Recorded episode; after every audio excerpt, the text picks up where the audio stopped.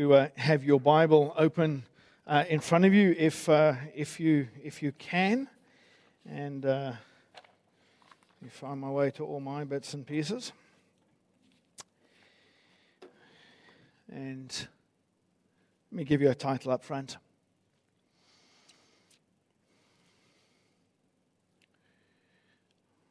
Just, uh, all right, there we go. The writing the writing's on the wall. The writing is on the wall. Daniel 5. Won't you pray with me? And then uh, we're going to look at this together. In the words of Hudson Pope, make the book live to us, O Lord. Show us yourself within your word. Show us ourselves and show us the Savior. And make the book live to us in Christ's name. Amen. We, we, we understand, don't we, that expression, the writing is on the wall. Do you understand what, what that means? Uh, sort of went into the uh, Merriam Webster dictionary, I hope. And there it is. The dictionary said that when it comes to the writing on the wall, it means that something bad will probably happen soon. So someone might say, Well, I haven't lost my job yet, but the writing is on the wall. A politician who is being heavily criticized knows that the writing is on the wall. Uh, a, a, sports team that's got a bad run of, of results, uh, the writing is usually on the wall for the coach. And the writing was on the wall for King Belshazzar, a king of Babylon. And if you've got your Bible, look at verse 5. It literally comes in the form of, of fingers of a human hand that suddenly appear and they write on the plaster of the wall. I wonder, have you ever wished that God would write his will for your life with his finger on the wall? Or if you ever wish that He'll write the will of the, His will for your life, maybe write it in the clouds or write it on the sky. I certainly have.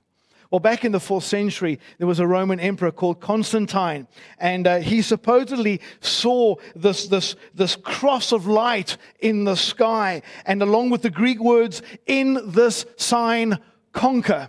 And uh, he says he saw that and he took that, and that eventually resulted in the whole Roman Empire being converted to Christianity. The, uh, the Hebrew writer was not joking when he said in the past that God spoke in various and weird ways. Uh, you'll, you'll, notice in the Old Testament, God spoke through burning bushes. He spoke through donkeys, through visions, through dreams. He even brought up the, the spirit of, of, Saul, of, of Samuel. You remember when Saul went to the witch of Endor. And here we now have these freaky fingers. But if you trace the finger of God in the Bible, it becomes rather intriguing. You might remember in Exodus chapter 8, verse 19, that after God had inflicted the Egyptians with a plague of gnats, the, the, the magicians all freaked out and said, Oh, to Pharaoh, this is the finger of God. When Moses went up on uh, Mount Sinai, Exodus 31 18, to get the words of God, it says that the words of God were inscribed by the finger of God. And here's my favorite finger in, uh, in, in the Bible. In fact, it's in the New Testament. Uh, after this woman is caught in adultery, she's brought to Jesus, and they, they, they bring her to him, and they, they, they, they want to try and use the situation to, to catch Jesus out. And it says in chapter 8, verse 6, that Jesus bent down and started to write on the ground with his finger. I'm not going to tell you what I think that, that was going on there. That you'll have to ask me in coffee after the service. Let me take you through the story under the first of my headings. Firstly, the Feast of Belshazzar. Have you ever had a good party lately? Well, this was the party of parties. King Belshazzar. He's actually the son not of Nebuchadnezzar, he's actually the son of Nabonidus. He was actually the grandson, or even the great grandson of Nebuchadnezzar, and Belshazzar is on the throne of Babylon. And if you go into the historical records, extra biblical records, we know that this is probably somewhere around about 23 years after Nebuchadnezzar has died. And King Belshazzar, he throws a party for a thousand of his nobles and the alcohol was flowing in a flood of debauchery. Not only does Belshazzar parade his wives and concubines, but in some sort of opulent arrogance, he decides to drink alcohol out of the golden cups that were taken from the temple of God by Nebuchadnezzar many years before. And you'll notice, look at verse 4 if you've got your Bible. You notice as they drank out of these cups that they praised the gods of gold, of silver, of bronze, of iron, and wood. This was one heck of a feast. But let me pull out some vices for you from this feast. Here is the first vice it was a drunken feast. They were drunk. Here's a second vice that comes out of that, that feast there was sexual immorality. In fact, historians tell us that these Babylonian feasts were so full of sexual decadence and immorality that the details they were not willing to write down, it was too shameful to share.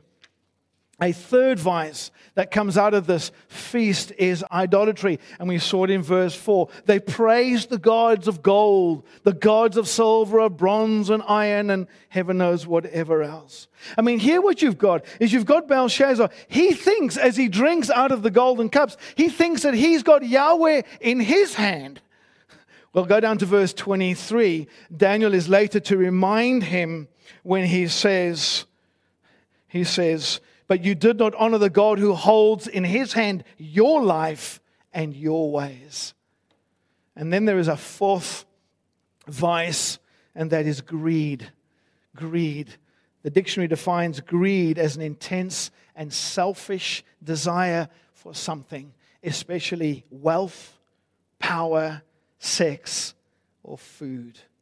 The greed of Belshazzar was on display for all to see.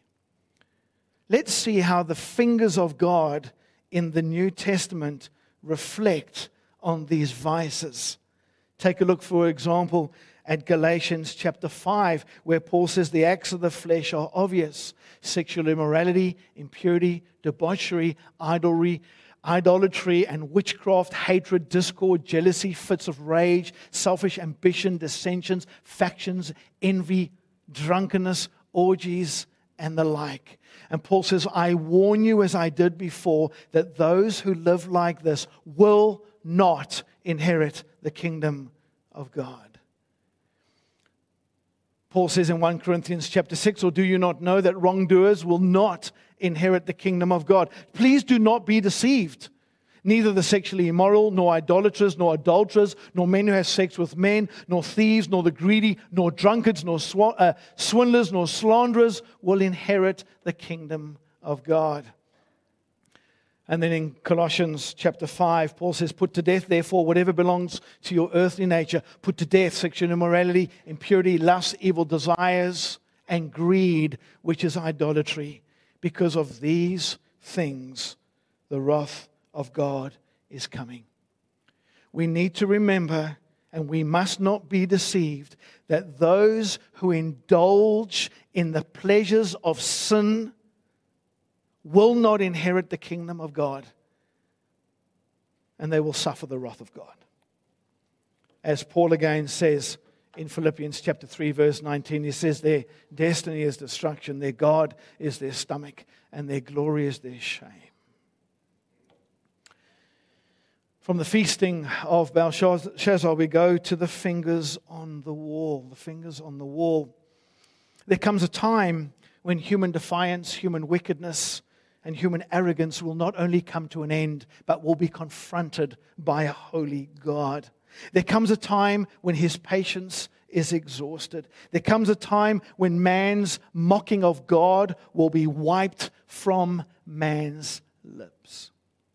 Isaiah 42, verse 8, in the words of God, I am the Lord, that is my name. I will not yield my glory to another or my praise to idols. In Isaiah 48, 11, for my own sake, for my own sake, I do this. This is the Lord speaking. How can I let myself be defamed? I will not yield my glory to another. God, with his fingers on the wall, is going to point out the consequences for Belshazzar's arrogance and pride and idolatry. But understand this that God will not be mocked forever. He will not give his glory to another. What sin is? Sin is glory grabbing, and God will not allow man to grab his glory forever. Now, Belshazzar, at this point, he doesn't know exactly what the writing means. But you notice verse 6, he's pretty freaked out, isn't he? He sort of suddenly sobers up out of his drunkenness rather quickly. And I think that if uh, you ever had that experience where suddenly these freaky fingers start writing on the wall of your home, I reckon you'd be pretty freaked out too, wouldn't you? From the, uh, from the fingers on the wall, let's go to the forewarning of the fingers. It's amazing, isn't it? He pulls in all the wise men, all the astrologers, all the magicians, everybody that thinks they're clever. He brings them in there, El Belshazzar, and he says, Please and tell me what this writing is on the wall. And not one wise man, not one magician, not one astrologer is able to tell the king what it means. The wise men were just not that wise, were they? They could not understand spiritual things. As it is written in Isaiah 29, and 1 Corinthians 1 I will destroy the wisdom of the wise, the intelligence of the intelligent. I will frustrate. Have you ever wondered why, before you were a Christian, do you ever, under, do you ever wonder why you could not understand the truth? Do you, ever, do you ever think about and wonder, why could I not understand spiritual things? Do you ever wonder now that you're a Christian, do you ever wonder why non-Christians around you, they can't understand. They can't understand the truth. They don't understand spiritual things. Why? Here's the answer. In 1 Corinthians chapter 2 verse 9 and 10. However, as it is written, no eye has seen, no ear has heard, and no human mind has ever conceived the things that God has prepared for those who love him. These are the things that God has revealed to us by His Spirit. You see, the truth about God, the truth about Christ, the character of God, the character of Christ, the truth about salvation, the truth of the gospel, it has been written down by the fingers of God in the Word of God, but it can only be understood by revelation. You can only understand spiritual things. You can only understand the truth of the gospel if God reveals it to you. If He lifts the veil off your heart, if He if he lifts off the barrier from your heart, if he opens the eyes of your heart, only if he shines the light of the glory of Christ into your heart, Here's what I want you to understand that understanding and believing the truth of the gospel is a beautiful, beautiful gift of grace. The queen or the queen mother steps in, verse 10 and 10 to 12. Textually, it could probably go either way. Anyway, the queen or the queen mother steps in and she brings a little bit of calm to this frenzied fear of the king. And she advises the king to go and get Daniel, whom she remembers was a man who could interpret dreams as he did for Nebuchadnezzar. Queen or queen mother? Well, if it was if it, if it was the queen, then it was Belshazzar's mum, then Belshazzar listens to his mum. It's always a good thing, isn't it? It's always a good thing. You've got to always listen to your mum. Sarah, you've got to listen to your mum. You know, I'm 50 years old and I still listen to my mother. It's always a good thing to do. Worth noting that Daniel at this point is about 80 years old. He's lived through King Nebuchadnezzar.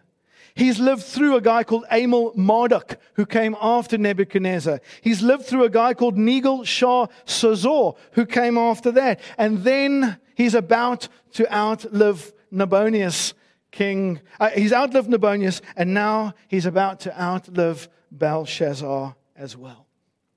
Daniel has outlived all the pagan kings that were over Israel.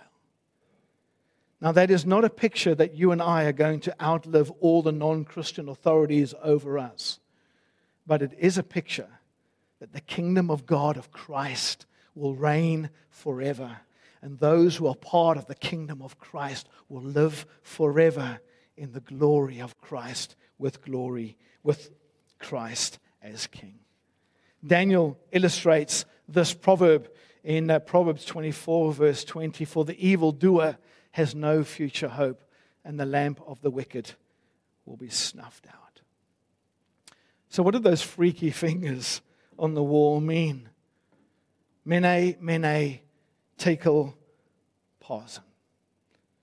Daniel gives a very simple explanation in verse 26. Mene, God has numbered the days of your reign, Belshazzar, and brought it to an end. Tekel, you've been weighed on the scales and found wanting. Peres, which is just the plural form of, of parsin, your kingdom is divided and given to the Medes and the Persians. Here's the message. Here's the forewarning Belshazzar, your days are numbered. Belshazzar, you have been weighed on the scales of God and you have been found wanting. Belshazzar, your king, your kingdom will be given to the Medes and the Persians. Belshazzar, you have been numbered, you have been weighed, you have been found short, and you're going to be judged. That's the message. Here's how uh, Hebrews 9 27 puts the same thing in very short terms, just as people are destined to die once and after that to face the judgment. Our days are numbered, aren't they? We are going to die. If you and I are put in the scales of God's goodness and righteousness and justice, we will be found short. And therefore, we will face the terrifying judgment of a holy God. We are numbered. We have been weighed. We've been found short. Let's go a little deeper. Let's have a look at it just a little deeper what it means to fall short of the mark. Has anyone ever told you in some way that you've fallen short of something? It's not a very pleasant thing to say to someone. For example, you fell short, Jamie, of reaching your sales target. Maybe you haven't. You fell short. You fell short of the world record. You fell short of that time that you needed. Your work falls short of the standard that is needed. What the fingers said to Belshazzar are these words from Paul to all of us in Romans 3:23 for all have sinned and fallen short of the glory of God. And in the Greek, what that means, it, falling short means an arrow that has fallen short of a target. An arrow, or, or, or, or in, in modern terms, it would be a bullet that, that has fallen short of a, of a, of a bullseye. God says to a drunken, blasphemous, idolatrous, greedy, sexually immoral, pleasure seeking, corrupt, arrogant Belshazzar, you fall short of my standard. You have been weighed in my scales, and you have been found to not weigh enough. I wonder if this picture is familiar to some uh, of you. Maybe you can just uh, get my face out of the way there. Thank you. Um, do you know what? Do you know what that is? That is who? It's Lady Justice, isn't it? Lady Justice. Now, if you go around the world to various courts, either there could be statues inside, outside of Lady Justice. She's named after a Greek goddess. You'll notice that she's got the scales in one hand. She's got what in the other hand? She's got the sword, and do you notice what's around her eyes? She's blindfolded, isn't she? So, what happens is if you are weighed in the scales of justice and you're found short, you don't weigh enough, you're going to bear the sword of justice. And she's blindfolded because that justice needs to be meted out without bias, without favoritism, and partially. We sang that song uh, uh, a little while ago. I shall come back to it. Lady Justice is really God justice. You see, God weighs us in his scales. He weighs us in his righteous scales. We have found, we are found to fall short. We are, we are not weighty enough, and we will bear God's sword of judgment without bias and without favoritism. As that song went, as we did sing last week, it's a God of faithfulness and without injustice. Good and upright is He. If God's standard is perfection, we fall short. If God's standard is holiness, we fall short. If God's standard is perfect obedience to His law, we fall short. If, if, if, if the standard is loving God with all our heart, mind, soul, and strength, we fall short. If, if, if the standard is loving, God, is loving our neighbor as ourselves, we fall short. And therefore, God's sword of justice upon us, his sword of judgment upon us, is righteous and good and fair. But you see, one of the problems that we've got is that we're always comparing ourselves to someone else, aren't we? You see, if you compare yourself to someone like Vladimir Putin, you might turn around and say, Well, I'm not as bad as him. He deserves to be judged. He deserves the sword of justice. He may deserve to go to hell, but not me. But you see, when we compare ourselves to God's goodness and God's righteousness, God's standards, God's morality, it's then that every mouth becomes shut before a holy God. It's then that we stop comparing ourselves to other people and we accept that we deserve the sword of judgment. Our days are numbered. We've been weighed in the scales of God's righteousness and found wanting we will face the judgment of God. But the fingers of God point us to the finger of God. The fingers of God in Daniel 5 point us to the finger in the New Testament. So take a look at this in Luke chapter 11, verse 20. Jesus says, But if I drive out demons by the finger of God, then you know that the kingdom of God has come upon you. Uh, come upon you. So, what's happening here is that the fingers of God in Daniel 5 point us to the finger of God, who is Jesus, who brings about the eternal kingdom that God promised in Daniel. So, if the fingers point to the finger, let's have a look at this. Let's go back to Hebrews 9, verse 27 again, but add on verse 28. Just as people are destined to die once and after that to face the judgment, numbered, weighed, judged, so Christ was sacrificed once to take away the sins of many, and he will appear, appear a second time, not to bear sin, but to bring salvation to those who are waiting for him. Do you see? Do you see the mercy and the grace of God and the finger of God?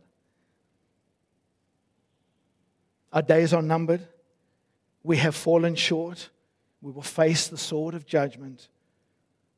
But Christ has taken that sword for us.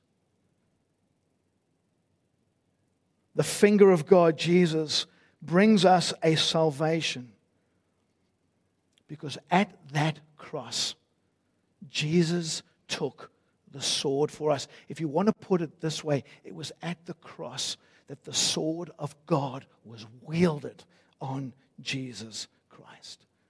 The, the days of Jesus Christ were numbered. But when he was weighed in the scales of God's righteousness, he was not found wanting. And yet the sword was wielded upon him for our salvation. There are a few people here, at least I know one person here today, that knows what it's like to lose a finger. I won't say who it is, it's Rob. Um,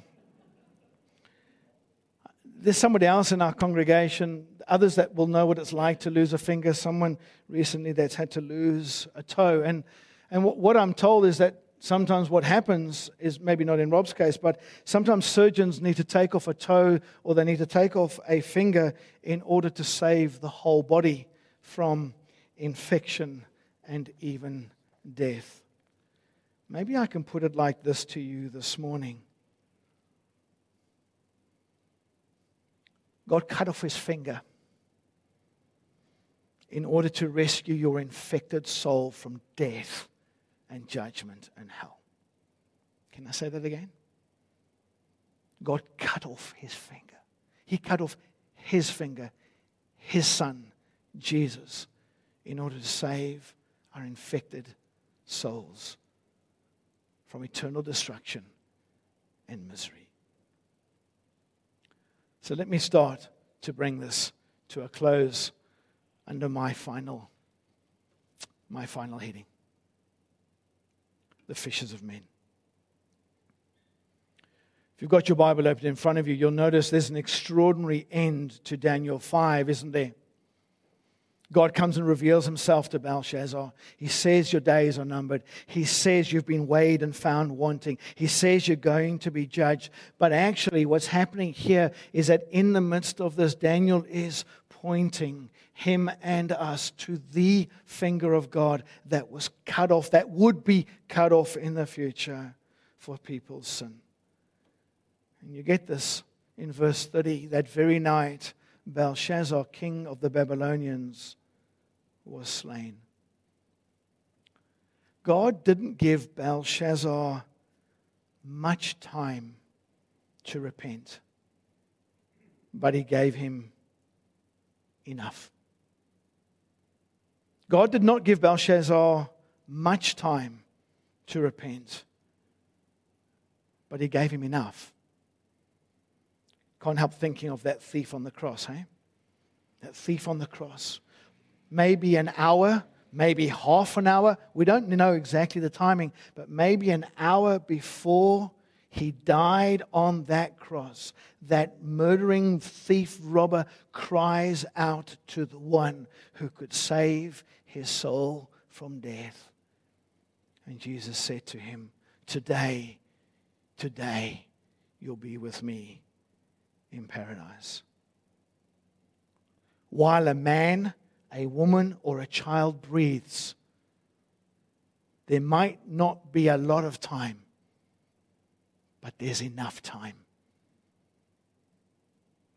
You remember these words of Jesus in Mark chapter 1, verse 17? He said, Come and follow me, Jesus said, and I will send you out to fish for people.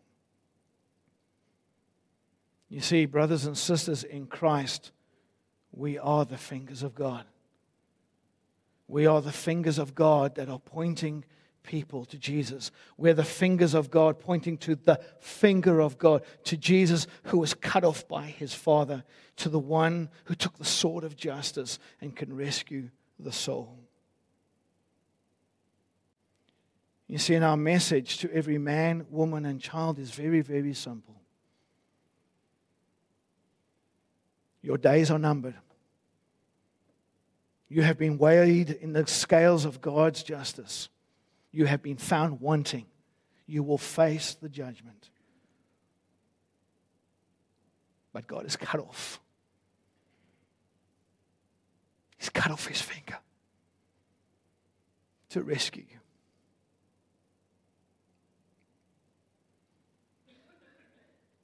The writing is on the wall. The writing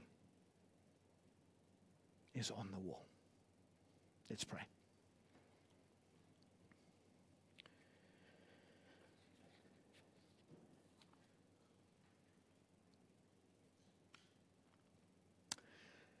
Father, I just want to pray this morning that there might, there might even be someone here this morning that for the very first time They've seen your writing on the wall. They will see that their days are numbered. They've been weighed and found wanting. They will face the judgment.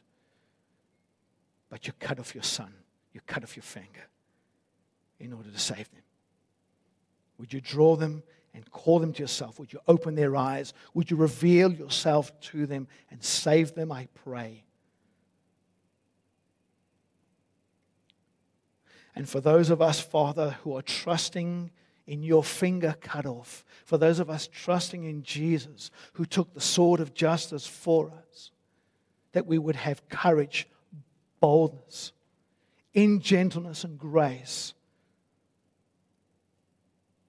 to go to people and say, there might not be a lot of time, but there's enough. There's enough. We ask these things in Jesus' name. Amen.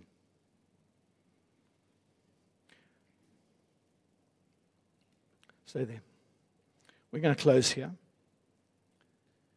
I'm actually I'm going to I'm to just maybe ask Fiona to just play just play something quietly, whatever. I'm just going to give you a moment. We, we, we are running quite tight on time, so we're going to finish the service here. But I don't really don't want you to move too quickly. I really want you to just, for a moment or two, as long as you want to, tea and coffee will be served outside. You can go through and, and get tea and coffee before, uh, before the others come in. We will start at 11 o'clock sharp with our ministry meeting. But before you go, would you take a moment to ponder the writing? The writing is on the wall. What does that mean for you?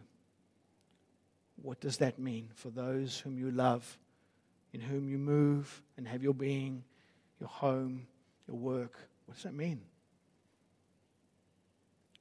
Maybe you can take the moment to pray and ask the Lord to give you courage to tell them about the writing that's on the wall.